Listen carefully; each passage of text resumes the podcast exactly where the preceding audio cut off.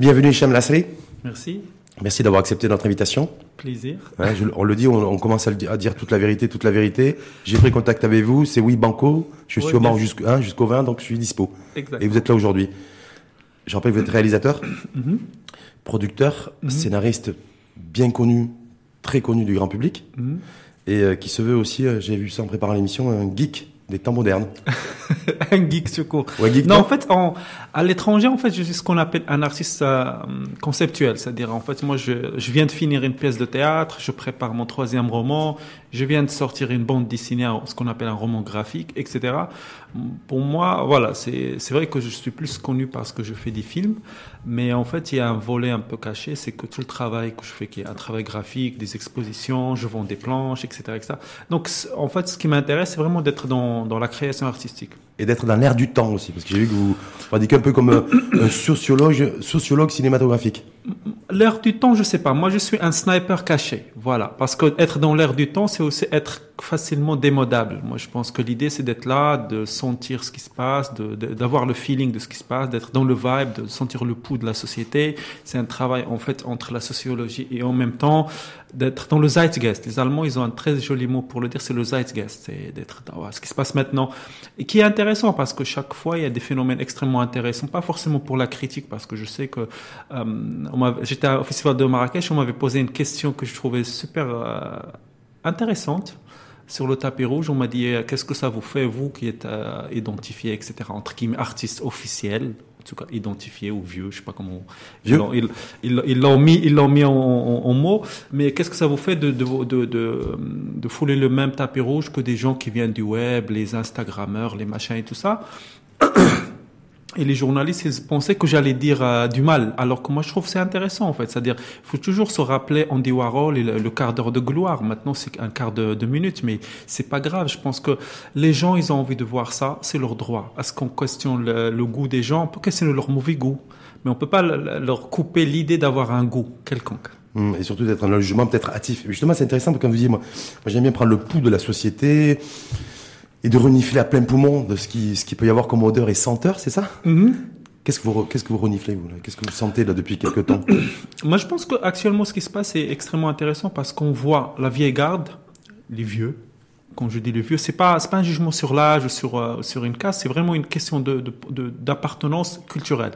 Des gens qui ont qui vivent avec des réfé- un référentiel du passé et généralement le référentiel du passé appartient aux années 60, 70, même quand on a 20 ans. Hein. Euh, et en fait, une génération un peu plus barbare en fait, c'est-à-dire euh, les barbares qui viennent qui viennent taper à la porte. Et comment en fait, moi j'essaie de, de, de faire partie des deux et de voir en fait comment ça fonctionne. Les barbares, en fait, c'est les gens qui viennent des réseaux sociaux, qui fonctionnent sur un sur un feeling, pas forcément sur une formation, pas forcément sur quelque chose qui les prépare à l'avenir, qui réagissent au, de manière empathique à ce qui se passe sur le moment. Et puis en fait, des gens qui ont eu la, chance ou le courage ou je sais pas quoi, le, le côté workaholic de travailler pour avoir une personnalité précise, etc. Et je vois comment en fait ces deux ces deux factions essaient de coexister. Et c'est toujours très drôle parce que c'est un dialogue de sourds, parce qu'on n'arrive pas à comprendre l'autre. Du coup, en fait, on, on se protège. C'est, les gens qui, parce qu'ils parlent pas bien français ou anglais ou je sais pas quoi, ils te disent j'aime pas cette langue. Alors que c'est juste, ils ne savent pas parler.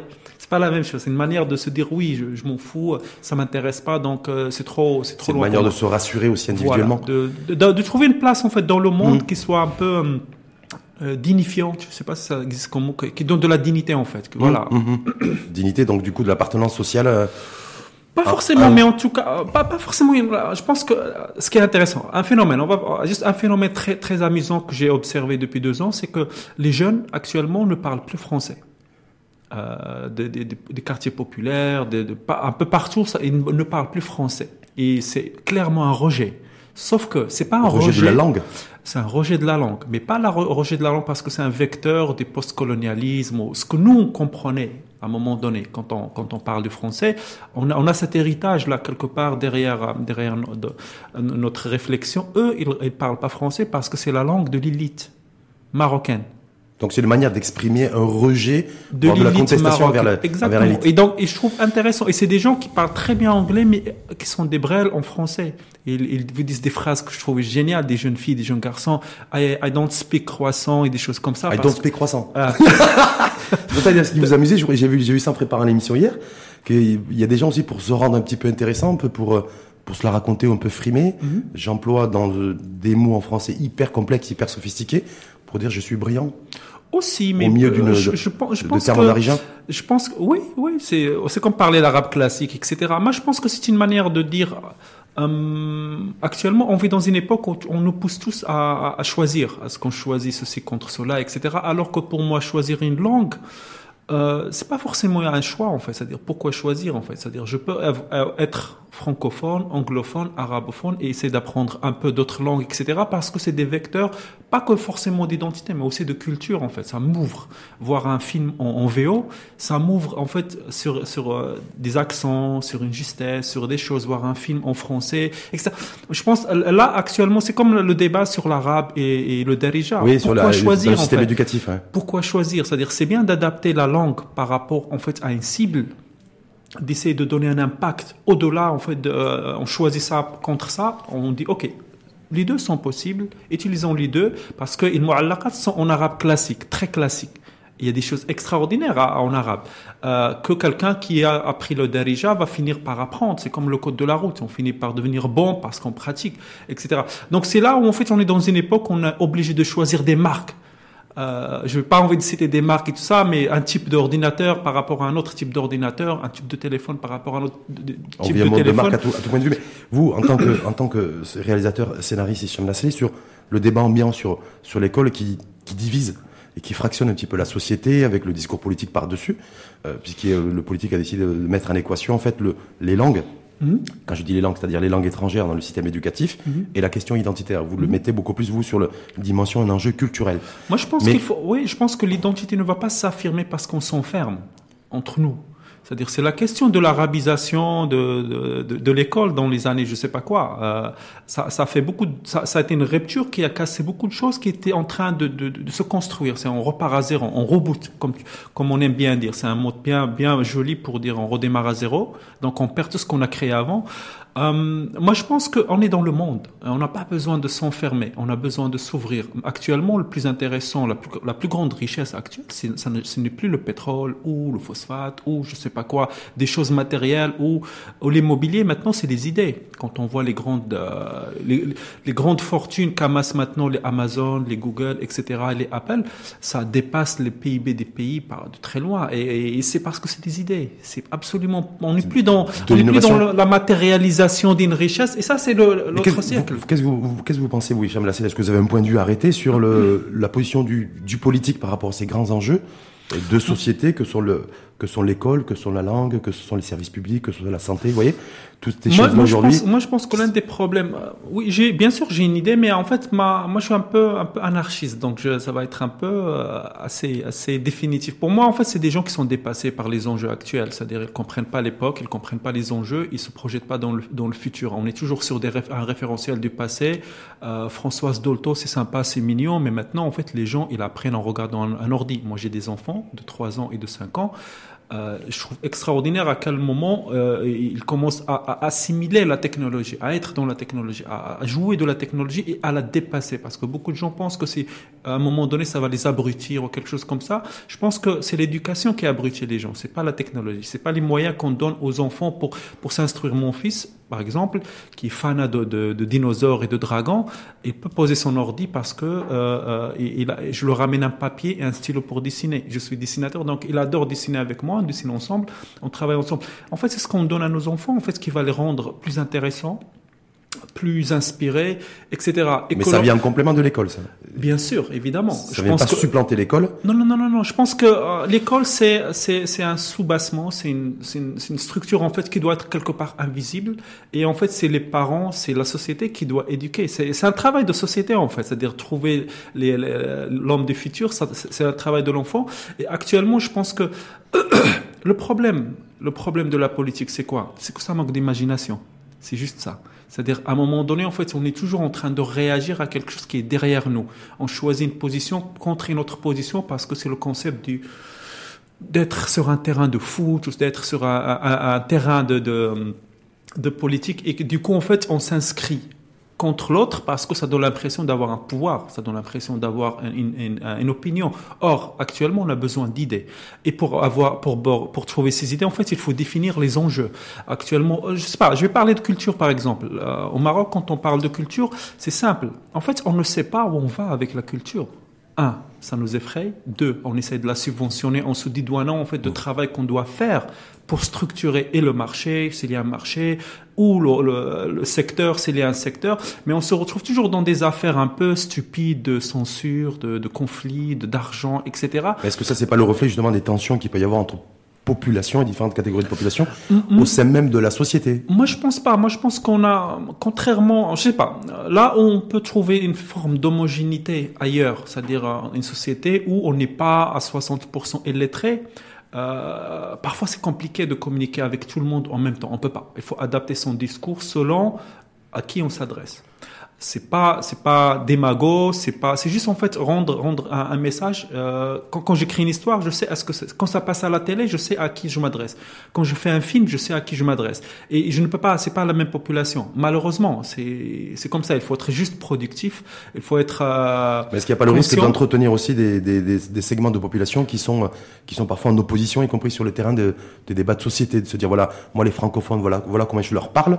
Voilà comment il faut leur parler. En tout cas moi Hicham Lasseri voilà un peu les, populations arabophones, voilà les conservateurs ou les ultras ou les, non, non, non, non c'est pas dans ce sens-là. C'est pas dans ce sens. Absolument. Là, là, c'est un discours démago en fait. Moi, absolument pas. Moi, je suis un storyteller, je suis un griot, quelqu'un qui raconte des histoires. J'ai envie de toucher les gens. Et parfois, on peut pas toucher les gens de la même manière. C'est, on connaît Nietzsche et on connaît euh, l'Aqad. Par rapport aux références qu'on peut avoir. Par rapport aux références qu'on peut avoir. Parce que finalement, on ne peut pas, on part, on part pas ex nihilo. On part avec des références, un passé, un, vécu, euh, des envies, des, des, des, des, choses bien, des choses moins bien, etc. qu'on a envie de, de mettre dans notre œuvre, que ça soit gorgé de culture, de, de justesse aussi, parce que c'est très important. Quand on parle à des gens qui ne vont pas maîtriser certaines références, ça, on rentre dans le contre-productif et même on rentre dans le mépris d'un spectateur. Or, pour moi, c'est très important de savoir à qui on s'adresse. Hmm. Quand je fais un film, par exemple, je sais que l'audience, elle est mondiale. C'est-à-dire, mon film, il va être montré aux États-Unis, en Chine, au Japon, etc. Et que le travail d'écriture cinématographique doit être à la hauteur de ça. Comme une langue, comme une écriture, comme maîtriser une langue, en fait, qui est le cinéma, et on va toucher les gens de la même manière. Sur une dimension, vous êtes un universaliste. Exactement, je pense qu'on ne peut, pas, on peut, pas, on peut pas faire autrement. Mais quand on, quand on a des, des sujets de société aujourd'hui, vous êtes marocain au Maroc, et même si vous produisez effectivement des films, vous avez cette, cette particularité d'ailleurs de produire pas pour avoir une audience forte et importante au Maroc, mais d'avoir une audience qui, un, qui s'inscrit dans le temps, mhm. hein, si j'ai bien mhm. retenu, mhm. et deux, qui, qui puisse parler au maximum de monde à travers le monde. Ouais. Voilà.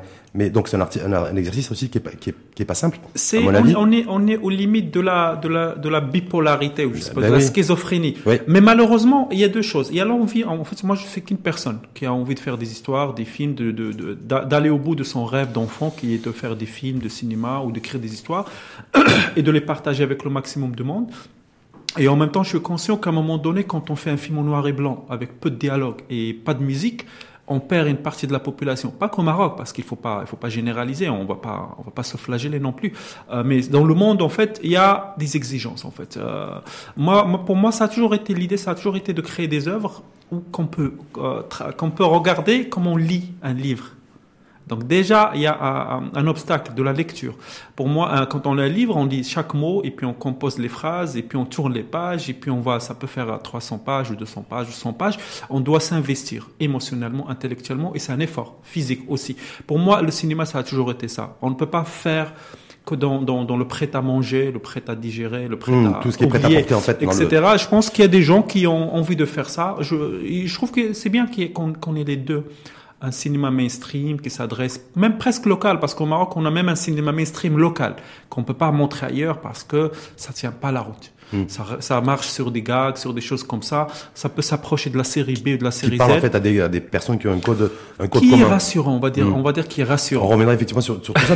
vous en tant qu'Hicham Lassé, parce que c'est intéressant, vous êtes un euh, cinéaste aussi très engagé. Mais vous avez vu qu'il y a une commission de nouveau modèle de développement et des attentes particulières pour les Marocains un sondage Ipsos qui a été fait d'ailleurs à la demande du, du, groupe Le Matin qui a organisé le matinal la semaine dernière, c'est l'éducation et la santé. Mhm. Ça, c'est les principales attentes. Vous, en tant que, en tant que cinéaste, en tant que père de famille, mhm. euh, enjeu éducatif, école, école d'hier, école d'aujourd'hui, mhm. école de demain. Très souvent, c'est ramené à une école qui, euh, pour les riches ou les gens aisés, donc c'est l'école privée. Euh, l'école, on, on a l'impression, en fait, aujourd'hui, en 2020, on n'est pas encore sorti de ça avec l'espoir de tous les Maroc de tout Marocains d'avoir une école publique de qualité. Est-ce que pour vous c'est quelque chose qui rêve de, qui est du ressort de l'utopie? C'est quelque chose de, de jouable C'est quelque chose de, de, compliqué à mettre en place Moi, je pense qu'il faut revenir, revenir à la société. C'est-à-dire, en fait, euh, notre société, il, il, fonctionne à 2, 3, 4 vitesses, ça dépend des jours et de, l'horloge. De, ouais, parce que, euh, en fait, moi, je pense que tant qu'on ne réfléchit pas à la position de, de, citoyen, pas du sujet, du citoyen en tant, en tant que valeur dans la société, on va jamais arriver, en fait, à résoudre le problème de l'école, parce que ça vient de là aussi. Euh, tant qu'on a des gens qui dorment dans la rue, tant qu'on a, en fait, une, sorte de, presque de mépris institutionnalisé envers des citoyens, envers des gens qui se débrouillent. Euh, et, ça, de là vient beaucoup de problèmes de corruption, de problèmes de, de mendicité, tous les phénomènes qu'on voit dans nos, dans nos rues, en fait, viennent d'un choix qui opéré en fait au niveau de l'institution qui ne cherche pas à valoriser l'individu en fait. Et du coup, quelqu'un qui se sent démuni, qui se sent sans les moyens, etc. Bien sûr, euh, l'école ne va pas résoudre ces problèmes, sachant qu'il y a beaucoup de success stories qui viennent. Moi, je fais l'école publique. Hmm. Ça a été très dur, c'était très compliqué, mais j'ai eu la chance parce que ma mère, c'est ma mère qui m'a enseigné le français, c'est ma mère qui m'a enseigné tout, tout ce que je sais maintenant à, à la maison. Et l'école, c'était juste parce qu'il fallait to graduate pour, pour euh, changer d'année à chaque année, avoir un diplôme à un moment donné. Mais l'école ne m'a rien appris, littéralement. C'est-à-dire, j'étais à un moment donné, je commençais à lire tout seul, à, à travailler dans mon coin, à me mm. former à, de manière alternative, etc. Euh, mes frangins n'ont pas eu la même la même rage, on va dire, la même volonté, etc. Ils se sont débrouillés, mais ça n'a pas été quelque chose de brillant pour eux. Euh, moi, je pense, je sais pas. Moi, je pense que il faut qu'on revalorise la position de l'individu avant de commencer à réfléchir à l'institution. Moi, je pense que ça a toujours été quelque chose. D'abord l'individu et après. Bien sûr, parce que si, si on commence à construire, parce que euh, regardez, ici au Maroc, quand on commence à réfléchir à l'institution, on construit en fait un immeuble. Et on dit, tiens, voilà, ça, c'est l'immeuble de cette institution. Littéralement, ça, on est dans l'immobilier. Et en fait, à partir du moment où on le construit, on met des gens, on ne sait pas d'où ils viennent parfois, parfois ils sont pas compétents, parfois on dort absolument de leur choix de carrière ou de vie, etc., qui sont des fonctionnaires. Euh, l'une des choses les plus drôles et les plus, aussi navrantes, c'est que on est dans un pays où le rêve des gens, c'est d'être des fonctionnaires. Et parce que la nature humaine, ce qu'elle est, c'est-à-dire on est partisan du moindre effort, ça finit toujours par flancher et les gens ne sont pas motivés, il n'y a pas de rage, il n'y a pas d'envie de construire quelque chose. Euh, on revient à chaque fois qu'une administration change, la première action qu'il va faire, c'est de d'effacer tout ce qui a été fabriqué par l'ancienne administration, etc. C'est parce que ça manque d'idées en fait. Donc, oui, il faut, faut, sortir de, faut sortir de ça, d'avoir. Moi, je pense qu'il faut être une vision plus éclairée et plus éclairante de l'école au travers du citoyen. moi, je pense que comme partout en fait, c'est-à-dire il faut des personnalités fortes il faut parier sur des gens, il faut parier sur des, esprits, il faut parier sur des gens qui sont un peu anti-système aussi, parce qu'il ne faut pas avoir peur. Moi, j'aime bien l'idée qu'on soit des gens un peu anti-système, pas dans le sens de détruire le système, mais en tout cas de le contredire, des, des gens, des contradicteurs en fait, qui permettent en fait à la société d'être tout le temps en éveil, parce que là, on est dans, une sorte de léthargie, tout le monde se plaint de 8h à 9h, et puis de, euh, de 8h à 5h de l'après-midi, après ils vivent leur vie. Et, et le trouble institutionnel ne dire que ces heures-là de, ouvrables, pas le week-end, etc. On ne peut pas avancer comme ça. C'est-à-dire, si on n'a pas des gens habités par une cause ou par une passion ou par quelque chose qui les anime, en fait, on va avoir des fonctionnaires peinards qui mangent, qui dorment, qui remplissent un, bureau, mais qu'à un moment donné, en fait, pas le muqata, c'est-à-dire on y va, on ne sait pas pourquoi, vraiment on y va. Hum, pour légaliser un truc comme si on était On y va pour le salaire à la fin du mois, en fait. Voilà. Et, et, je pense, et, je pense, que ça se joue à ce niveau-là. Mais, mais, par, par, contre, ce qui, ce qui est aussi notable, c'est qu'on a peur de ces gens qui sont un peu, euh, en dehors, euh, outside the box. On a peur de ces gens parce qu'on ne sait pas, ils sont imprévisibles. Et je pense que c'est dans, c'est là où ça se joue en fait. Il faut plus avoir. C'est là en fait l'échec, l'échec de, de la politique, des partis politiques vient de là aussi parce qu'on a envie de rendre carré tout. Et à un moment donné, en fait, c'est c'est c'est euh, lignifiant Voilà, c'est lignifiant, on s'intéresse pas. C'est-à-dire moi, là, là, je regarde ça d'un demi-œil, comme ça, en regardant autre chose, mais ça n'a pas d'intérêt parce que les gens, ils sont en train de réagir entre eux et de trouver en fait des conflits pour générer un intérêt, un conflit qui ne sert à personne. Hein. Sur les sujets accessoires, mais euh, parfois, y a même, même souvent, hein, on fait le procès des élites. Mmh. Des élites, euh, des élites intellectuelles, des élites culturelles, des élites économiques, d'avoir déserté en fait l'espace public pour amener de la valeur ajoutée sur les grands sujets de société. On a parlé de l'école, on pourrait parler de la santé, on pourrait parler de la culture, on pourrait parler de cette, cette cohésion aussi, comment construire une cohésion nationale, sentiment d'appartenance aussi à, une, à une nation, ces grands sujets en fait d'actualité sur l'égalité homme-femme en matière d'héritage, euh, voilà, et que les intellectuels sont omni-absents. Est-ce que c'est un bah, faux procès pour vous quel, Non, non, c'est pas un faux procès. Je pense que c'est un euh, quel type d'intellectuel, c'est-à-dire on met tout le monde dans le même panier, du coup on ne sait pas de quoi on parle. Euh, pour moi, en fait, l'une des choses les plus importantes dans toutes les sociétés actuellement, c'est pour trouver l'identité, ça ne passera pas par l'école, ça passera par le choix culturel, par quelle culture on veut, quelle culture en fait on laisse éclore, etc. Et qu'il faut pas avoir peur des idées en fait. Nous, on est dans un pays où les gens ils ont peur des idées, ils ont peur des nouvelles idées, ils ont peur des choses qui vont bousculer un peu le train-train quotidien de monsieur qui commence sa journée parce qu'il s'attend à être payé en fin du mois, etc. Euh, ou des gens qui sont là parce qu'ils remplissent des cases, parce que c'est rassurant pour euh, un type d'establishment. Et puis en fait, on est dans une société où tant la société elle est jeune.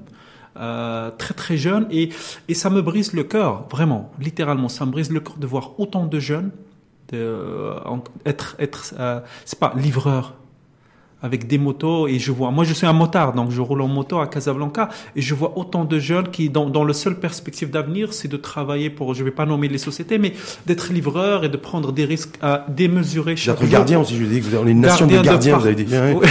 J'ai trouvé ça dans une interview il y a quelques années, j'ai dit bon. Nation de gardiens de parking. Mais c'est ça, parce qu'en fait c'est quoi? Quand on pousse quelqu'un, mais c'est la, faute, c'est la, c'est la faute du, du, de, de ce jeune-là qui se retrouve gardien. Euh, non, non, non, c'est la, faute de la société. De la société en fait qui l'a, l'a cantonné à ce rôle-là et cantonné aussi avec une limite. C'est la faute de la société parce qu'en fait, on ne donne pas d'avenir aux gens. C'est-à-dire, hum. avant, l'avenir, c'était dire bon, je vais partir euh, clandestinement en Europe ce rêve-là est en train de disparaître, cet Eldorado est en train de, de, de s'évaporer pour laisser place à une sorte de réalité dure où on a beaucoup, beaucoup de jeunes qui peuvent, c'est les forces vives de la nation, euh, des gens capables d'inventer des idées. Il faut une personne pour inventer une grande idée qui peut révolutionner. Est-ce que ce jeune-là, il a aussi une part de responsabilité Voilà. Bien Parce que chacun d'entre nous aussi, on a une part de responsabilité. Exactement. C'est le problème de la société, hein. c'est-à-dire tout la, la, délinquance, les jeunes un peu qui qui, qui jalousent quelqu'un parce qu'il a un téléphone qui coûte 5000 dirhams, il le vole, etc.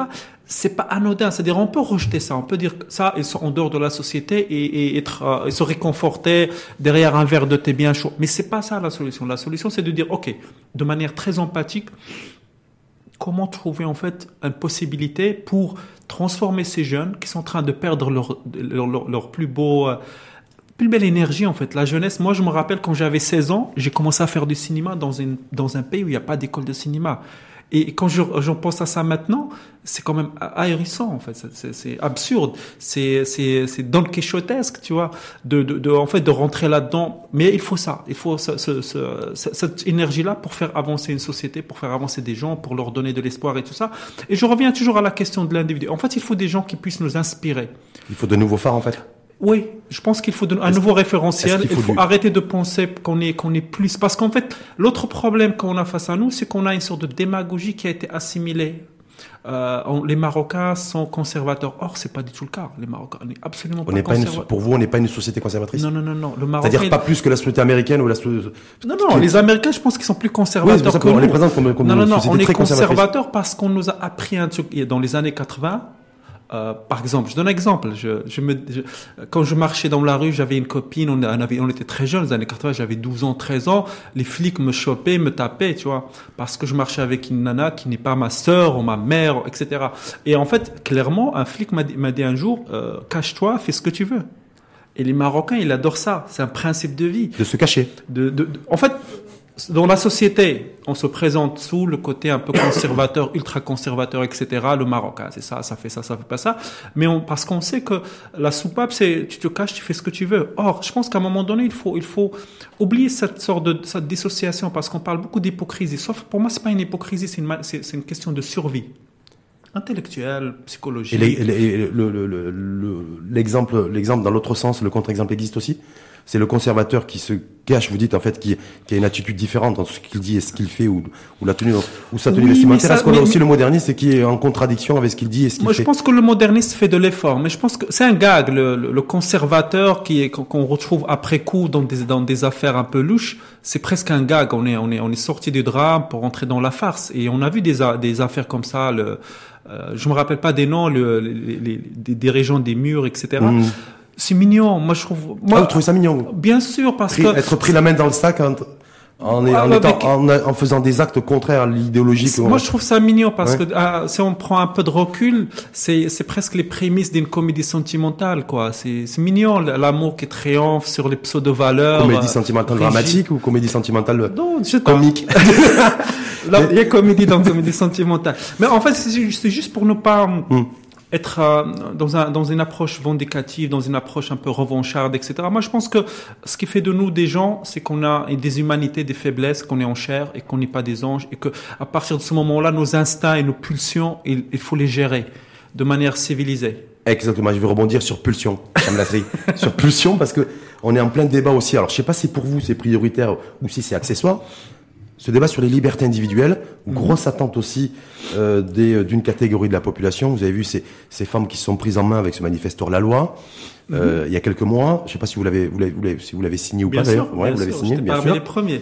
Voilà, la, la, la, commission Nouveau Modèle de Développement qui, qui a lancé une audition là, avec des, des, des, constitutionnalistes qui avaient réfléchi sur la nouvelle mhm. constitution mhm. en 2011 où il y avait où ce qui était ambiant c'est d'y inscrire ou pas inscrire dans le marbre la liberté de conscience voilà il y avait tout un tout un débat aussi là-dessus mhm. ce débat a l'air de, de, revenir aujourd'hui est-ce que vous les libertés individuelles un est-ce que c'est une priorité? Si oui pourquoi? Et est-ce que ça met aussi en perspective et en relief le fait que cette passe vous avez dit que c'était pas une schizophrénie hypocrite ou hypocrisie, mais entre ce qu'on dit, ce qu'on fait, et qui fait que ce débat, en fait, il est, il est, pas une sorte de dissociation. C'est une parce que euh, hypocrisie, on est dans le jugement de valeur. Or, parfois, la société quelque part nous a appris en fait à montrer un visage et faire ce qu'on veut derrière, c'est-à-dire d'avoir deux finalement deux attitudes. Et le problème, c'est que c'est très fatigant d'être dans l'imposture. C'est super, c'est crevant. À un moment donné, on se fait, on se fait choper. On a parlé de l'exemple là de hum, notre hum. comédie sentimentale, etc. Euh, moi, je pense que la liberté, c'est, il est fondamental pour faire avancer le pays. C'est-à-dire, euh, on, est, on, est, on est beaucoup en retard par rapport à beaucoup de pays. C'est-à-dire, ne serait-ce que la Tunisie. La Tunisie, ils sont beaucoup, beaucoup d'avance parce qu'ils ont eu des dirigeants qui, à un moment donné, ils ont valorisé la femme, le droit de la femme, l'avortement, ça existe chez eux depuis, je pense, les années 60, etc. C'est plus un problème. Parce que ça, c'est juste comment, comment, en fait, criminaliser des gens parce qu'ils sont vivants. Alors, est-ce qu'il faut que tout le monde soit un zombie? Est-ce qu'on soit des morts vivants? Est-ce qu'il faut qu'on crève? Ça, c'est autre chose. Mais en fait, on nous demande de manière injustifiée, en fait, d'être autre chose que ce qu'on est. Vraiment, vraiment, fondamentalement. Et que la liberté, on est en 2020. Je pense qu'à un moment donné, il faut, juste arrêter, arrêter de penser. Mais là, en fait, on revient à quelque chose, on oublie, en fait. C'est-à-dire, c'est là, c'est là où on va montrer la lune et les gens vont regarder les doigts. Le doigt qui montre la lune, comme disait. Euh, je pense que c'est super important. Mais en même temps, on sait qu'on est face à des gens qui sont contre ça par principe parce que on pense que en étant rétrograde, en étant dans une approche très religieuse de la société, en fait, ça va résoudre les problèmes. Ça pousse les gens juste à être des imposteurs. Et l'imposture, il est fatigante parce que même des gens qui sont d'accord avec nous, et, moi j'ai fait une vidéo pour, euh, pour, euh, pour, euh, hors la loi. J'étais parmi les gens qui ont fait la vidéo et beaucoup de gens m'ont dit oui, mais bon, finalement, c'est un peu trop prendre position. J'ai dit non, non, on prend position, on prend pas position, mais pas trop ou pas assez en, témoignant, en témoignant. Bien sûr, évidemment. Mais, parce que moi j'ai surtout été interpellé pas par votre témoignage pour ce manifeste sur la loi, mais par par une vidéo, c'était une web euh, web série d'ailleurs, mhm, mhm. Euh, sur euh, en ayant, en mettant en mettant en perspective une femme. Sur Bissara overdose. Bissara, overdose. Donc mini burqa en talon aiguillé.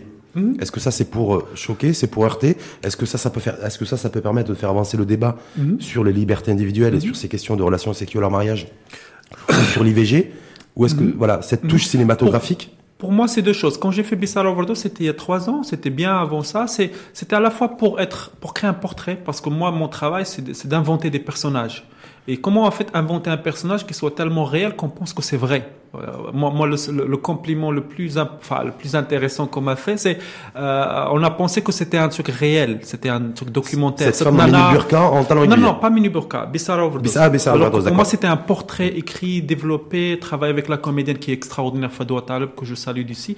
Euh, et les gens, ça leur a permis en fait d'accepter des, des, des choses et à la fin, ça a été très agressif. La, la, première vague est toujours un peu, un peu crado. La première vague, surtout sur Internet, c'est-à-dire ça charrie toute la poubelle qui existe sur. on se fait sur pourrir d'emblée. On se fait, on se fait insulter de tout et de n'importe quoi. Mais en même temps, c'est aussi un révélateur de là où, où se trouvent les gens, de curseur intellectuel, émotionnel, même social des gens. Ça, c'est important de le challenger, de le pousser un peu, de, le, de l'ébranler parce que ça fait tomber de la poussière. Ça dépoussière un peu. Et la deuxième vague, c'est des gens qui finissent par dire finalement c'est vrai. Et je trouve ça intéressant avec une sorte de... Ces gens-là, c'est les mêmes en fait qui passent de la radicalité à la modération. Parfois c'est les mêmes, parfois c'est les mêmes.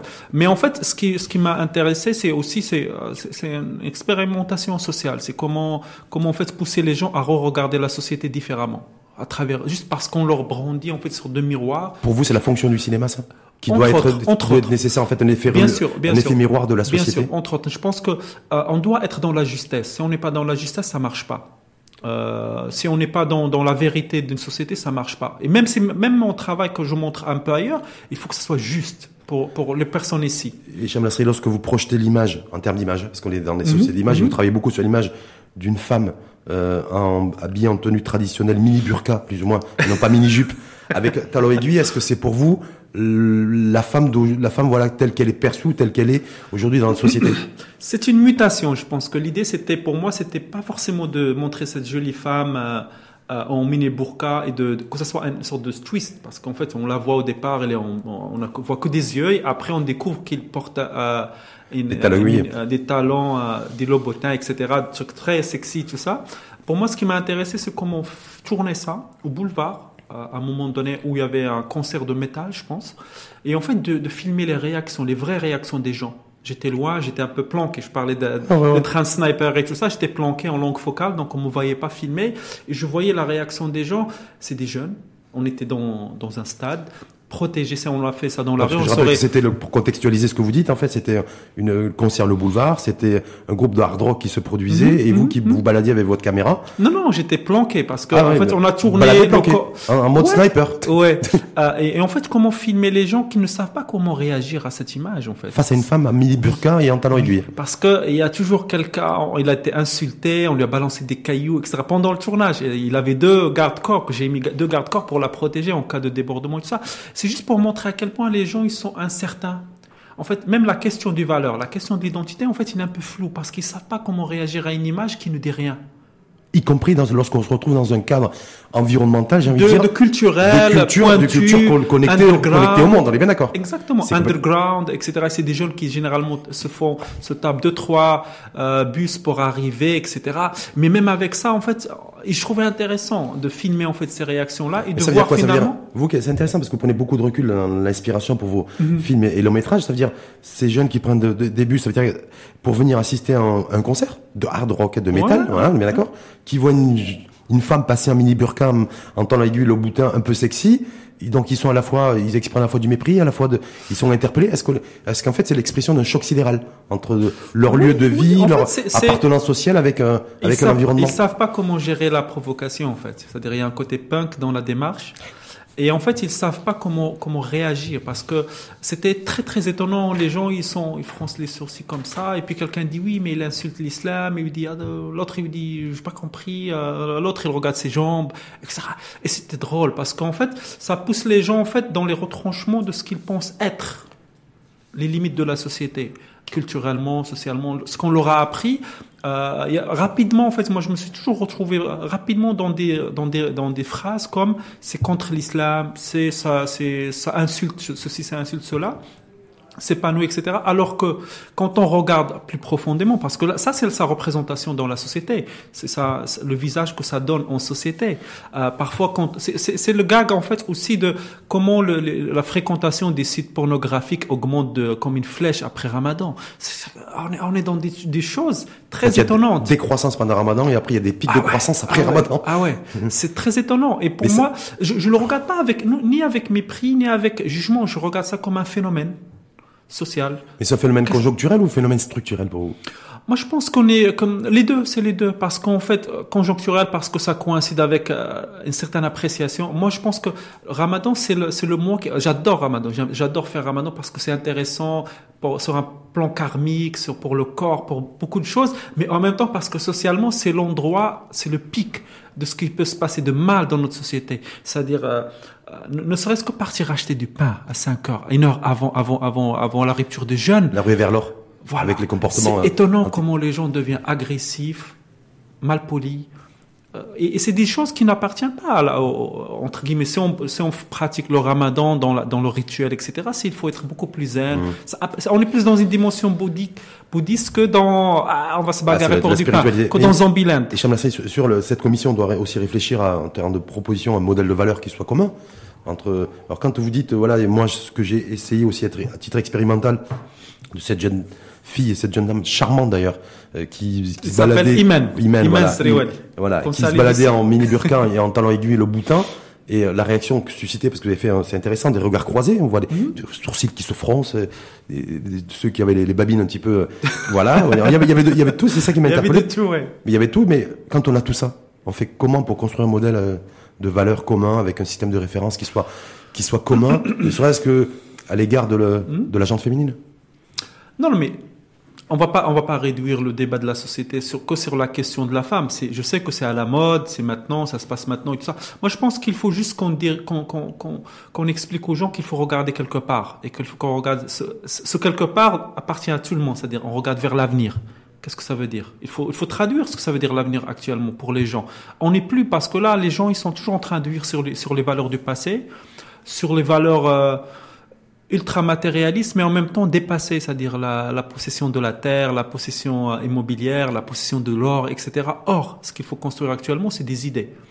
Euh, le tourisme... construire des idées, construire des humains et des êtres humains. Voilà, voilà, parce que c'est les humains qui vont réinventer les richesses du futur. Même, si, de même si on a pu... Alors c'est intéressant, Hicham parce que même si on n'a pas forcément un socle de valeurs commun, ce qu'il faut, c'est qu'on ait une société dynamique qui, euh, qui regarde vers l'avenir. Exactement. Je pense que euh, les valeurs, c'est quoi? C'est un humanisme, c'est coexister dans société et c'est aussi vivre dans la tolérance. Et dans ça, l'humanisme, pour moi, le, le féminisme, etc., rentre dans ça. On n'a pas besoin de créer une cause dans une autre cause alors qu'on n'a pas géré la première. Je pense qu'il faut réfléchir de manière beaucoup plus globale et, et, en fait proposer juste quelque chose où les gens vont se détendre en fait trouver quelque chose de rassurant pour tout le monde, moins d'agressivité, laisser un peu, laisser un peu les valeurs du passé. On est toujours en train de parler des riches, des pauvres et tout ça. Pour moi, il faut qu'on parle de gens qui ont des idées et des gens qui n'ont pas d'idées. on est obligé de penser aussi à des valeurs de, de solidarité.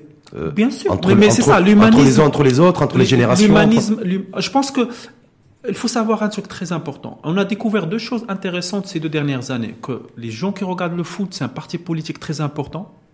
Le foot? Oui.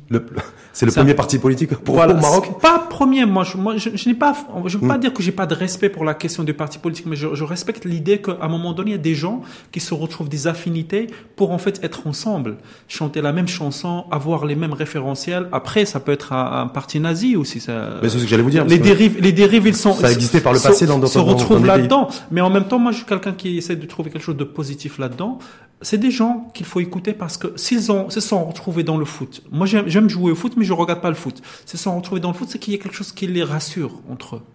Cette, idée de groupe, cette idée de groupement, cette idée en fait d'appartenir à la même caste. Après, il faut les orienter, pas forcément les fliquer. Il faut trouver en fait un dialogue. Nous, on est toujours face à des gens quand ils savent pas ce que c'est et ils font la censure. Quand ils savent pas comment réagir à un truc, ils frappent avec un bâton, etc. Or, ce n'est pas un dialogue, ça c'est de la musique quand on frappe avec mm. des bâtons. Au moins, de la Moi, je pense qu'il faut, euh, il faut donner en fait, il faut réfléchir en fait à un avenir où finalement on n'a pas peur des idées, les idées qui sortent du lot, les idées qui, bouleversent un peu la société, qui nous permettent en fait d'être ensemble. Euh, euh, je sais pas. Qui, qui permettent aussi en fait de faire de, de, de Est-ce qu'il n'y a pas le risque d'avoir des nouvelles formes de communautarisme aussi à l'avenir avec des gens qui pensent que il y aura forcément des, ça. Qui pensent, des gens qui pensent la même chose, qui se retrouvent qu'entre eux et pas forcément connectés avec d'autres personnes qui ne pensent pas forcément la même chose. Oui, mais ça, ça, ça c'est déjà il faut, faut, toujours faire confiance à l'intelligence des gens, mais aussi il faut faire confiance à leur bêtise. Je pense que la, euh, forcément l'entre-soi, c'est quelque chose que moi je déteste euh, c'est beaucoup, beaucoup, ça existe beaucoup au Maroc, c'est-à-dire l'entre-soi artistique, l'entre-soi sportif, les gens qui sont rassurés euh, d'être entre eux, et forcément, à un moment donné, il érige des murs qui empêchent d'autres personnes de rejoindre le groupe et d'être en fait dans l'échange, dans, dans, dans, le dialogue, dans la dialectique, dans, dans, quelque chose qui permet de bouleverser les valeurs. Après, on est, on est dans un pays en fait où les gens n'ont pas envie de faire beaucoup d'efforts. C'est-à-dire ça, c'est quelque chose qui est constant. C'est-à-dire la valeur. Moi, j'appelle ça, j'appelle ça, j'ai une expression pour ça. J'appelle ça le concept de fracha. Tu sais, le vendeur qui pose un, un, truc par terre avec deux trois trucs et attend que les gens viennent euh, viennent acheter ou regarder ou s'intéresser à sa marchandise. Et du coup, en fait, à un moment donné, en fait, on se retrouve, on construit quelque chose et on reste à côté pendant très très longtemps. Or, les grands, les grands, les grands inventeurs, les grands, c'est pas théoriciens de la société, c'est des gens qui ont inventé des concepts et à chaque fois, ils ont changé vers un autre concept et ça a été une évolution de la pensée et aussi une évolution de la société. Euh, J'aime bien ce, ce, dialogue étopiste comme ça parce qu'on a envie en fait que les choses avancent dans le bon sens. Euh, moi, je pense que euh, juste pour revenir à la question de les valeurs communes, oui. je pense que on a parce que d'expérience et de lecture aussi les valeurs communes, ça, ça, à un moment donné, ça devient quelque chose qui fédère. Qu'est-ce qui fédère? La religion, ça fédère. Et bien, à un moment donné, en fait, la religion, c'est aussi les dérives de la religion, le fondamentalisme. C'est en fait un durcissement. C'est aussi une sorte de grand entre-soi où finalement on empêche les gens de respirer parce qu'on va poser des, beaucoup, beaucoup de, beaucoup de règles dessus. Et, on sait très bien, il y a quelqu'un qui a écrit un truc que je trouve super beau. Il y a beaucoup de, de rites, mais très peu de foi. Hmm. C'est des gens qui essaient de pratiquer une sorte de discipline alors qu'à la base, il n'est pas forcément. Faites ce que je dis, juste. ne faites pas ce que, Exactement. ce que je fais. Et sur les réseaux sociaux, parce qu'on dit qu'aujourd'hui, c'est le réceptacle de, de, des nouveaux modèles, en tout cas, de, de valeurs, de création de communautés. On est, euh, comme vous, vous faites du, vous faites des cinémas, mais du cinéma, et vous produisez des, des, des, des films pas que pour le public et, et l'audience marocaine, donc beaucoup plus large. Mmh, mmh. Aujourd'hui, on crée, on crée des communautés et des appartenances aussi à des marques à travers le monde Mmh. grâce aux réseaux sociaux. Bien sûr. Est-ce que là c'est quelque chose pour vous qu'il faut Est-ce que c'est dangereux Est-ce que c'est pas dangereux Est-ce que Je pense il faut réguler, pas réguler?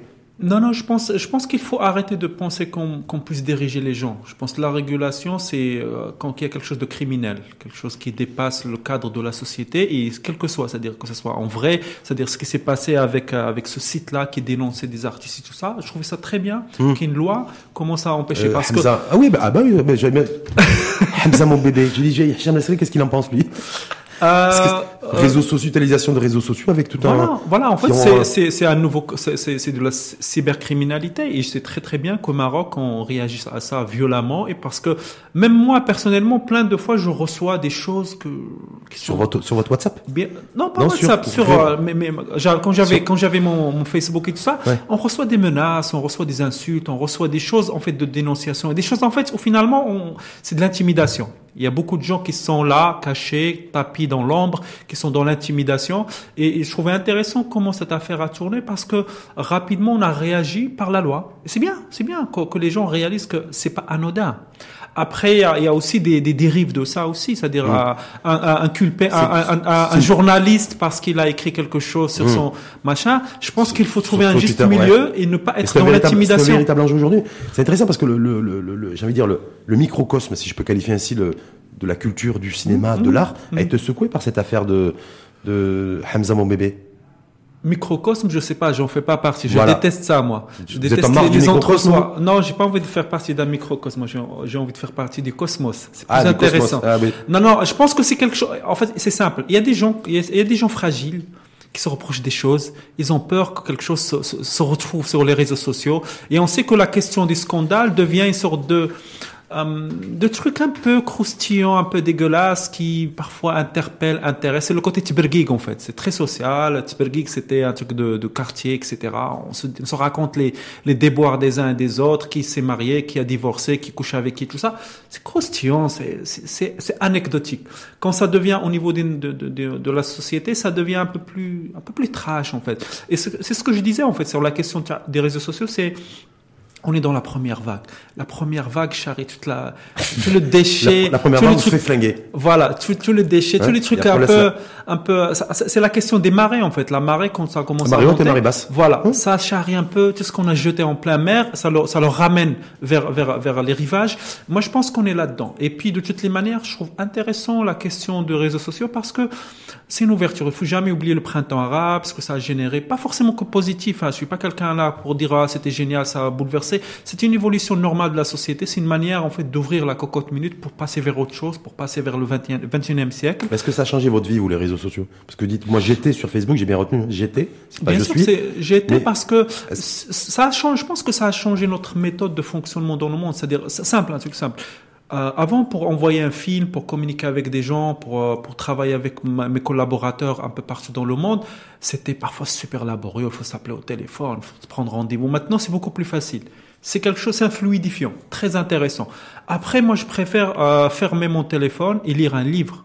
Donc moi, je suis un vieux monsieur qui continue à lire des livres, qui a besoin de les annoter, de prendre des trucs, de les poser côte à côte et de revenir dessus dans deux, trois ans, etc. Bien sûr, c'est très important. Et là encore, je dis un truc que je dis toujours, c'est pourquoi choisir? C'est-à-dire, je suis pas euh, ni réac ni rien. C'est-à-dire, il y a, y, y a du temps à consacrer en fait à communiquer parce que c'est important de, de, communiquer encore plus au Maroc, parce qu'on a besoin de donner un exemple positif, pas un exemple anti ou pour, mais un exemple de soi, c'est-à-dire de dire aux gens, ok, c'est possible de faire un cinéma différent, d'être un artiste différent, de, de, de, proposer un contenu différent. Il faut le faire en toute bonne foi, pas parce qu'on est motivé par un gain ou parce qu'on a une cause, etc. Actuellement, les jeunes, les gens, c'est le cas de, c'est le, le, cas de certains, sans livrer de nom, de certains réalisateurs parce qu'on va passer au, au, cinéma et aussi à la culture? Parce que dans les sociétés, le cinéma est très engagé. Il y a des pays où le, le mhm. cinéma est extrêmement engagé, mhm. c'est-à-dire mhm. des réalisateurs et scénaristes aux États-Unis ou autres dans le, dans le monde. Est-ce que chez nous, on a des... Si on dit tout à l'heure qu'il y a une élite qui n'est pas forcément engagée dans le débat public, est-ce que les acteurs du cinématographique, réalisateurs, metteurs en scène, scénaristes, sont engagés dans le débat public chez nous? C'est une question piège. Pourquoi? Ah, Parce que... C'est pas le but, hein parce que euh, non, on est on est engagé. C'est-à-dire à partir du moment où on est en créateur, euh, on, pose un point de vue. On propose un point de vue sur le monde, sur nous, sur le monde, sur notre proposition. C'est une vision, vision du monde. Bien sûr, c'est important. On ne peut pas ne pas, sinon ça marche pas. Sinon ça, ça tient pas la route. C'est-à-dire les meilleurs films, c'est des films qui proposent euh, l'idiosyncrasie de l'époque on installe, on aime, on n'aime pas, mais on a besoin de raconter ça. Et, et parfois c'est contre-productif. C'est-à-dire, moi je sais que j'ai fait des films qui m'ont attiré beaucoup, beaucoup d'ennuis, beaucoup de problèmes, beaucoup de galères, etc. Mais en même temps, c'était plus fort que moi. Je ne pouvais pas ne pas ne pas les faire. Et puis, euh, je pense que la galère fait partie aussi du voyage de l'artiste. C'est-à-dire, si c'est trop facile, ça veut dire que ça, ça c'est pas intéressant. la sanction, comme vous dites, j'ai galéré, ça a été compliqué pour moi pour certains films c'est quoi la, la, sanction venue du, du, peuple, en fait, des, des citoyens, la sanction euh, venue par des financeurs qui ne vous ont pas accompagné dans le financement C'est-à-dire institutionnellement, en fait, on se retrouve face à des gens qui, qui naturellement sont dans la censure. Un exemple très simple. Dans mon deuxième film qui s'appelle C'est eux les chiens, la première réplique qu'on entend, c'est euh, Sha'bi Yurid Isqat Neda. C'est la première chose parce que ça parle, on, on filmait une émeute, etc. Et ça a été dit. Euh, ça m'a posé beaucoup de problèmes ici parce qu'en fait, euh, ça se dit pas, c'est difficile. C'est une phrase qui est difficile à porter. Et en fait, euh, c'était un combat euh, pour pour ne pas couper ça. Et puis en fait, après, parce que j'ai pas coupé ça, donc euh, on essaie de te punir de manière indirecte. Il y a toujours ça. C'est normal. Moi, je pense, je pense que y a, y a, le, le, le, système, le système fight back, c'est ça. Mm. de, manière naturelle. Et en fait, après, bien sûr, il y a la question de la distribution, la question euh, de l'exploitation dans les salles, parce que les salles, euh, ils ont peur d'un contenu aussi abrasif. Même si ça questionne, c'est pas, c'est pas l'objet, c'est pas de faire un film sur révolutionnaire sur la révolution, mais de raconter en fait l'histoire d'un personnage qui sort de notre époque, et puis de le dire avec le, le, maximum de vérité. Parce que si on enlève la vérité à un film, il y a que des images en fait, ils sont mortes les images seront mortes. Et ça se sent quand on voit un film de quelqu'un. Et ça se passe beaucoup dans le. Moi, j'appelle ça le cinéma de gentil arabe. Des films qui racontent notre société, les problèmes de notre société, mais ils le racontent avec une sorte d'empathie exagérée ou de, de, de victimisation à, à, à, outrance parce que ça va plaire en Europe et dans le monde occidental, ça va le rassurer dans leur mhm. dépression généralisée. Mais ça ne dit pas notre vérité. Ça ne dit pas à quel point, dans, au maximum de désespoir, il y aura toujours quelqu'un qui va rire aux larmes, même s'il n'a pas de dents. De dents oui, je trouve ça intéressant. On, peut rire même si on n'a pas de dents. Hein. Non, non, mais je veux dire, le montrer, le montrer, c'est pas la même chose. l'image, ouais. Mais... mais c'est parce que certains, certains critiques, pas des critiques cinéma, malheureusement, on en a, je parle, je parle pas d'eux, mais disent voilà, on a des scénaristes et des réalisateurs aussi qui, bah, qui sont un peu populistes, qui, qui traitent toujours les mêmes sujets récurrents sur la misère, euh, la femme euh, prisonnière un petit peu de, de, de son environnement, et que là, là, aussi vous avez parlé d'innovation et d'imaginaire et de pousser l'imaginaire à son maximum. En fait, ben nous on n'a pas ça chez nous. On a ou pas ou pas suffisamment en tout cas. Pas suffisamment parce que hum, je vous raconter une, une, phrase, une, une, anecdote. Le, prochain roman que je sors, ça s'appelle ça s'appelle Bubblehead. Bubblehead. La fable de Bubblehead. Ouais. Et, et en fait, c'est un, un récit de science-fiction. Et en fait, j'ai beaucoup de mal à, à, à c'est pas à convaincre ou à, ou à, expliquer à mon, mon éditrice principale comment, parce qu'en fait c'est pas son genre. Il publie des livres euh, euh, de société, etc., des récits un peu réalistes, etc. Donc nous, en fait, on a beaucoup de mal avec ça. On a beaucoup de mal avec l'imaginaire débridé. On a beaucoup de mal, en fait, alors qu'on a Aïcha Kandesha et on a des choses complètement abracadabrantes qu'on peut utiliser. Et ça vient d'où, ça, selon vous? Pourquoi on a du mal avec l'imaginaire? Parce qu'en fait, les institutionnels... On a du mal à se projeter. Regarde, on va faire le tour et on va revenir à point de départ. Parce qu'en fait, on est dans une société où l'imaginaire, il est, il, est, il est effrayant. La question de l'idée est effrayante. Les gens, ils ont plus besoin de dire oui, non, s'inscrire dans une réalité face à un mur que de dire ok, dans l'absolu, L'histoire de quelqu'un qui perd son âme n'est pas originale, mais c'est intéressante. Au-delà de la question, on va dire, euh, religieuse, etc., on peut raconter une histoire de science-fiction. Mon premier, mon premier film, qui s'appelait The End, ça racontait une époque, mais en fait, c'était un film de science-fiction. Le troisième que j'ai fait, qui s'appelle The Six Behind, c'est un film de science-fiction. Sauf que j'ai pas besoin de que ça soit avec des vaisseaux spatiaux et tout ça. C'est de l'échronie.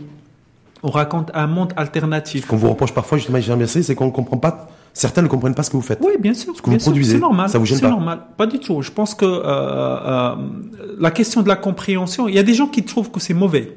Je beaucoup plus violent parce que c'est une manière de. C'est comme c'est comme ce que je disais sur. Je ne je ne sais pas parler français ou anglais, mais au lieu de dire que j'ai pas eu le temps ou j'ai pas été à l'école ou un truc comme ça, on dit non, j'aime pas cette langue. C'est une manière de se protéger. faut lire le complexe d'infériorité dedans. Il faut lire en mmh. fait l'incapacité à évoluer en fait de manière euh, réaliste et progressive. Euh, dans, dans, dans, le monde. Moi, pour moi, quand quelqu'un me dit ça, j'ai envie de l'entendre, me dire pourquoi. Et en fait, généralement, c'est des gens qui n'arrivent pas à rentrer dans un film. Et ça, je le respecte parce qu'en fait, euh, on, ne peut pas, on peut pas accepter tout le monde et tout le monde ne peut pas entrer malheureusement. Mmh, c'est pas, comme McDo. comme McDo ou autre. Ça, vous avez dit que c'était pas de marque. Mais ça veut dire quoi? Ça veut dire que vous proposez quelque part euh, une offre cinématographique qui est élitiste, une offre artistique pas du qui, tout, pas du tout. qui n'est pas populaire? Non, non, non. Euh, moi, je pense aussi, c'est très regarde, hier, j'ai récupéré un livre qu'on a écrit sur mon travail. Moi, quand on m'a proposé de ça, c'est les, critiques du cinéma marocain. Ils sont nombreux, sont très nombreux. Il faut pas penser qu'ils n'existent pas.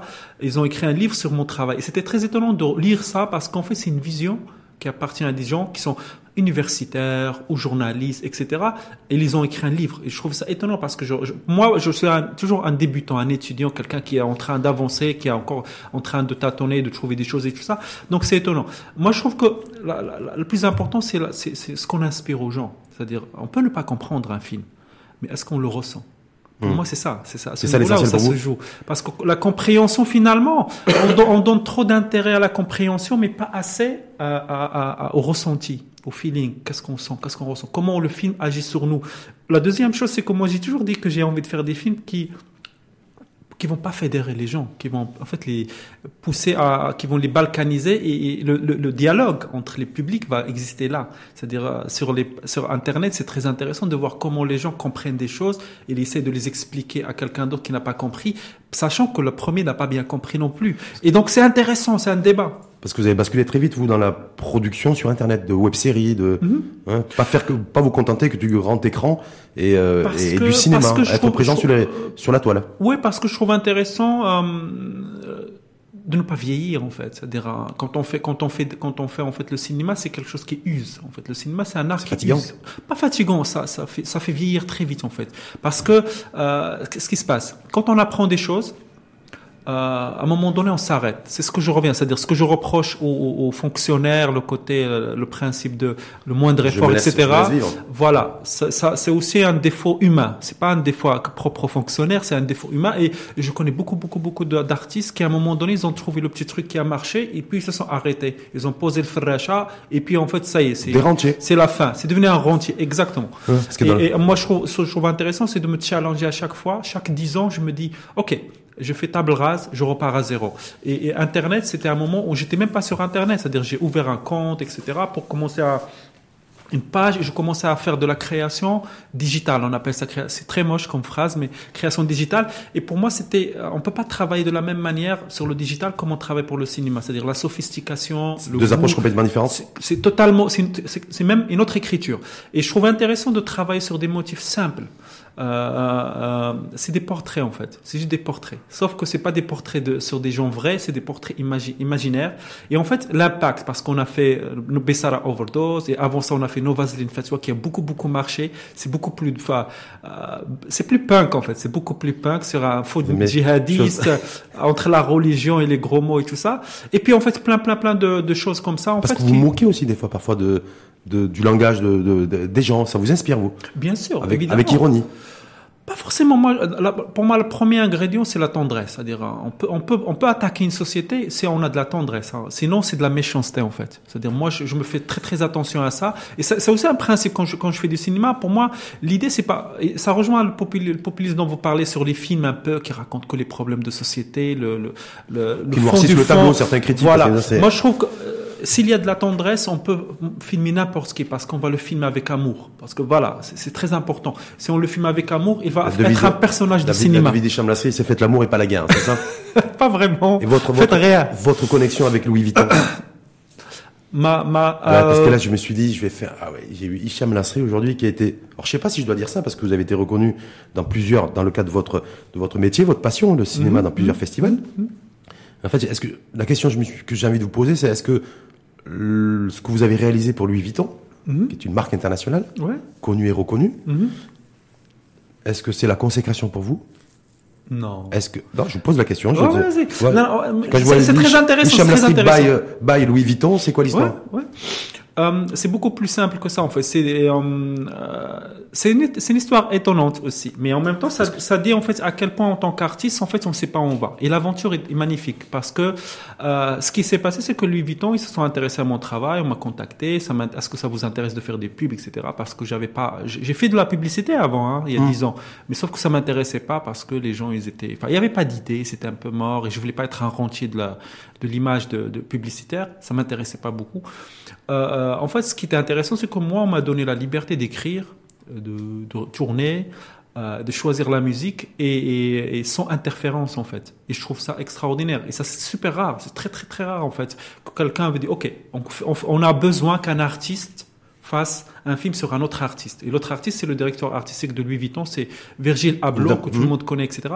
Donc, je trouvais ça à la fois étonnant, et pas surprenant parce que à un moment donné dans, dans notre vie d'artiste en fait on, on, est toujours amené en fait à croiser des gens qu'on voyait que de très très très loin et en fait on se rend compte qu'on est très proche et à un moment ça voilà dix ans, en fait. 10 ans 15 ans après en fait on ne peut pas s'étonner se dire ok c'est un cadeau du ciel c'est une euh, je sais pas, je suis toujours très reconnaissant. Mais pour vous, c'est un rêve qui se réalise Je sais pas, parce que je me dis, moi, c'est comme pas vraiment, pas vraiment, non. Ça, rêve qui se réalise, non, non. C'était, c'est une, une belle aventure.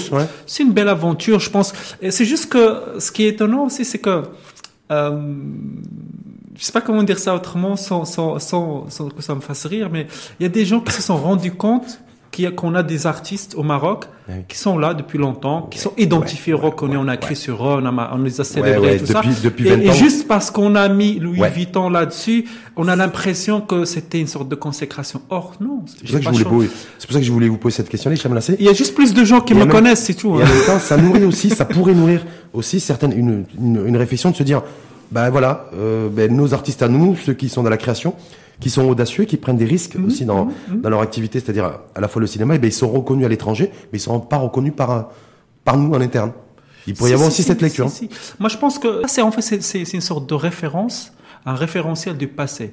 post-colonialiste. C'est-à-dire, nous, on se foutait de ça il y a 20 ans, on, s'amusait de ça. Moi, il m'est arrivé de travailler sur des pubs où je, je, réalisais le film à la place de réalisateur français qu'on a ramené parce qu'il était une, un brel, il savait pas quoi faire.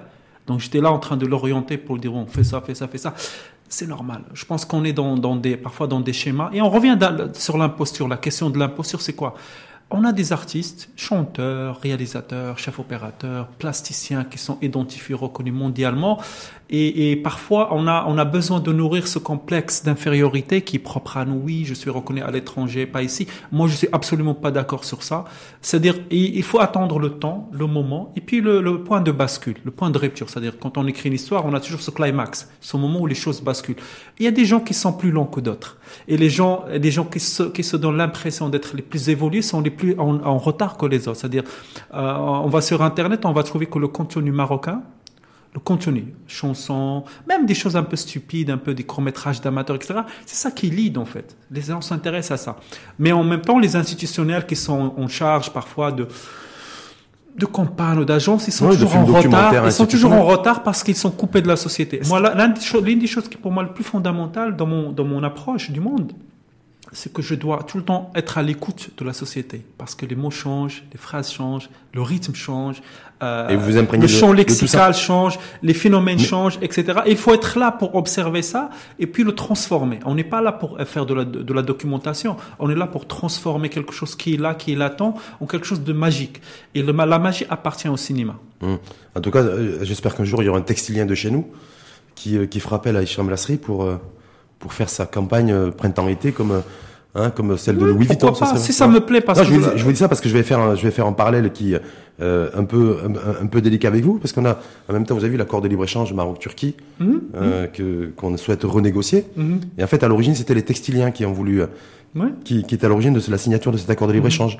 Donc moi, moi, la question que je me dis, c'est que les, les textiliens auraient mieux fait de, de solliciter peut-être des opérateurs et des artistes locaux pour faire pour valoriser des, marques plutôt que de mais je pense qu'il faut pas il faut pas moi je, je pense que l'art est au-delà de tout chauvinisme en fait. Je pense qu'il faut les bonnes rencontres. C'est-à-dire moi c'est pas parce que quelqu'un va m'appeler pour faire un truc que je vais le faire. La plupart du temps je refuse. C'est-à-dire si l'idée ne m'intéresse pas si j'ai pas envie de m'investir ou de passer un mois sur un film personne ne va m'obliger. C'est-à-dire ce qui est intéressant c'est c'est en fait c'est la capacité de transformer ça en quelque chose de beau une aventure et dont le résultat sera forcément intéressant Vraiment. Parce que si c'est un truc de commande, un truc comme ça, je suis trop vieux. Là, je reviens. Trop vieux, trop vieux pour faire, euh, pour faire plaisir à quelqu'un que je respecte pas. En tout cas, rappelez que cette campagne, euh, campagne printemps été Louis Vuitton, en fait, vous avez invité aussi, euh, parce qu'il y, a une voix aussi qui, la voix de bien sûr, une voix mélodieuse. C'était, c'était, pour moi, c'était, Om, c'est quelqu'un que je suis depuis très longtemps. C'est un peu une amie. Je le rencontre une fois par an, mais on, est comme ça les artistes. On, est, on a des amitiés en wifi. Des voyageurs éternels. mais et, je trouvais intéressant. C'était la première idée que j'ai eue, c'est de dire, ok, on a besoin d'un vibe local et un vibe qui soit pas folklorique qui soit challenging, qui soit intéressant, qui soit qui est de l'âme en fait. Et je trouvais très intéressant euh, comment ça a été accueilli par, euh, par tout le monde, euh, l'agence américaine, parce que c'est une agence américaine. Et puis, euh, je trouve intéressant de... C'est là, on revient à quelque chose que pour moi a toujours été fondamental, la question du karma. On a besoin de s'auto-célébrer et de célébrer son, son collègue. et pour moi, ça a été dans ce cas-là. C'est-à-dire, c'est vrai que on, on, est, parfois, on est, on est entouré de... Y a un, mot en arabe qui est très joli, l'adamiya le néant. On est entouré par la négativité, etc. Mais en fait, c'est juste une, une, une, une, posture. Moi, je pense qu'on peut être content parce que des gens autour de nous font de belles choses. On peut se célébrer, etc. Et on laisse aux, chag aux chagrinés et aux esprits chagrins leurs leur problèmes. Encore faut-il encore avoir la capacité de s'aimer et d'aimer l'autre pour ce qu'il est. Oui, mais ça, mais, ça, mais, ça, il faut, il faut arriver à un certain degré du bonheur, hein, c'est-à-dire. Et, et là, je reviens à ce que je disais au départ, c'est que si on fait des choses qui nous plaisent, et on est convaincu et on est honnête, même si c'est pas plaisant pour tout le monde, c'est pas grave parce qu'en fait on apprend. Et j'ai appris en fait au cours de mes euh, maintenant j'ai presque 20 ans de carrière, 22 ans de carrière. C'est euh, les gens finissent par changer d'avis. Si l'œuvre est honnête, il tient la route pendant 20 ans. Et les gens finissent par... En fait, j'avais pas compris ça de cette manière-là. Donc il faut laisser le temps au temps. Voilà. Je pense que comme toutes les belles chansons, comme toutes les... Euh, euh, comme tout ce qui est beau et fait avec avec honnêteté, je pense que ça tient plus la route. Il faut se rappeler, il y a un film que je, que je conseille à tout le monde, c'est c'est Amadeus, le Amadeus? film sur Mozart, oui. sur euh, qui est assez extraordinaire parce que ça raconte pas mal comment finalement il faut être quand on est un artiste, il faut aussi le chemin de croix de l'artiste. Le chemin de croix, c'est on n'est pas là pour chemin de galère. On n'est pas là, on n'est pas là pour que les choses soient faciles et qu'on soit reconnu facilement, identifié ou, on a toujours des problèmes. Le soleil baisse, euh, on n'a pas assez de, de disques durs ou de pellicules. Il y a toujours un problème. Que ce soit incarné par des gens ou par de la matière, c'est la même chose. Or, ce qui est intéressant, c'est que l'impulsion de base, de départ, soit extrêmement positive et personnelle. Je pense hmm. que c'est là où ça se joue. En tout cas, félicitations. Je profite simplement de, pour vous féliciter pour le by euh, Hicham Lasri, by Louis Vuitton. voilà, même si pour vous c'est pas une consécration, tant mieux. En fait, c'est c'est juste une, marche supplémentaire qui a été franchie. Oui. Mais c'est montrer que vous, peut-être vous mettez en perspective le, le Maroc des possibles. Et ça c'est important. Bien sûr. Voilà, avec amour et tendresse. Toujours. Merci à vous en tout cas. Merci. Hicham Lasri. Euh, ah oui, euh, un petit mot sur un couple heureux. C'est le dernier, le dernier bébé qui va sortir. Euh, Couple Roi, c'est mon prochain film. Donc là, on est toujours en développement. C'est euh, là, on part à Berlin pour le marché du développement. En fait, c'est dans c'est dans un an. Je commence à tourner dans un an, et c'est sera si tout se passe bien, mon premier film en langue française. Ah bon, d'accord. Ouais, parce que je pense que j'ai raconté toutes les histoires que j'avais à raconter sur le Maroc. Il est temps de, d'aller de, de, ailleurs, de raconter d'autres histoires. La France, d'une manière ou d'une autre, c'est aussi mon deuxième pays d'adoption. Donc, euh... donc un mariage heureux. Voilà, mais en tout cas, parce que j'ai vu que c'était c'était dans les dans les tuyaux mhm. et que c'était en cours de préparation. Donc merci une fois de plus, Hicham Lasré, euh, 43 ans, toutes ses dents. 42. 42. Vous êtes né en 77. Oui. 77, donc bien, 42, bientôt 43. Bientôt 43. Voilà. C'est que 43 ans. Ouais. 43 ans. Voilà. Non, 43 ans, toutes ses dents, 15 courts métrages derrière lui. Euh, euh, espèce de sociologue cinématographique qui scrute la société qui, et qui fait remonter tout ce qu'il peut ressentir aussi par de la production euh, artistique. C'est ça en fait. Hmm. Hmm. Merci en tout cas à vous d'avoir partagé tout ça avec nous et, euh, et vous souhaitez bonne chance pour la suite. Merci. Et encore félicitations pour Louis Vuitton. Merci. Que, que la gente féminine connaît très bien. Merci.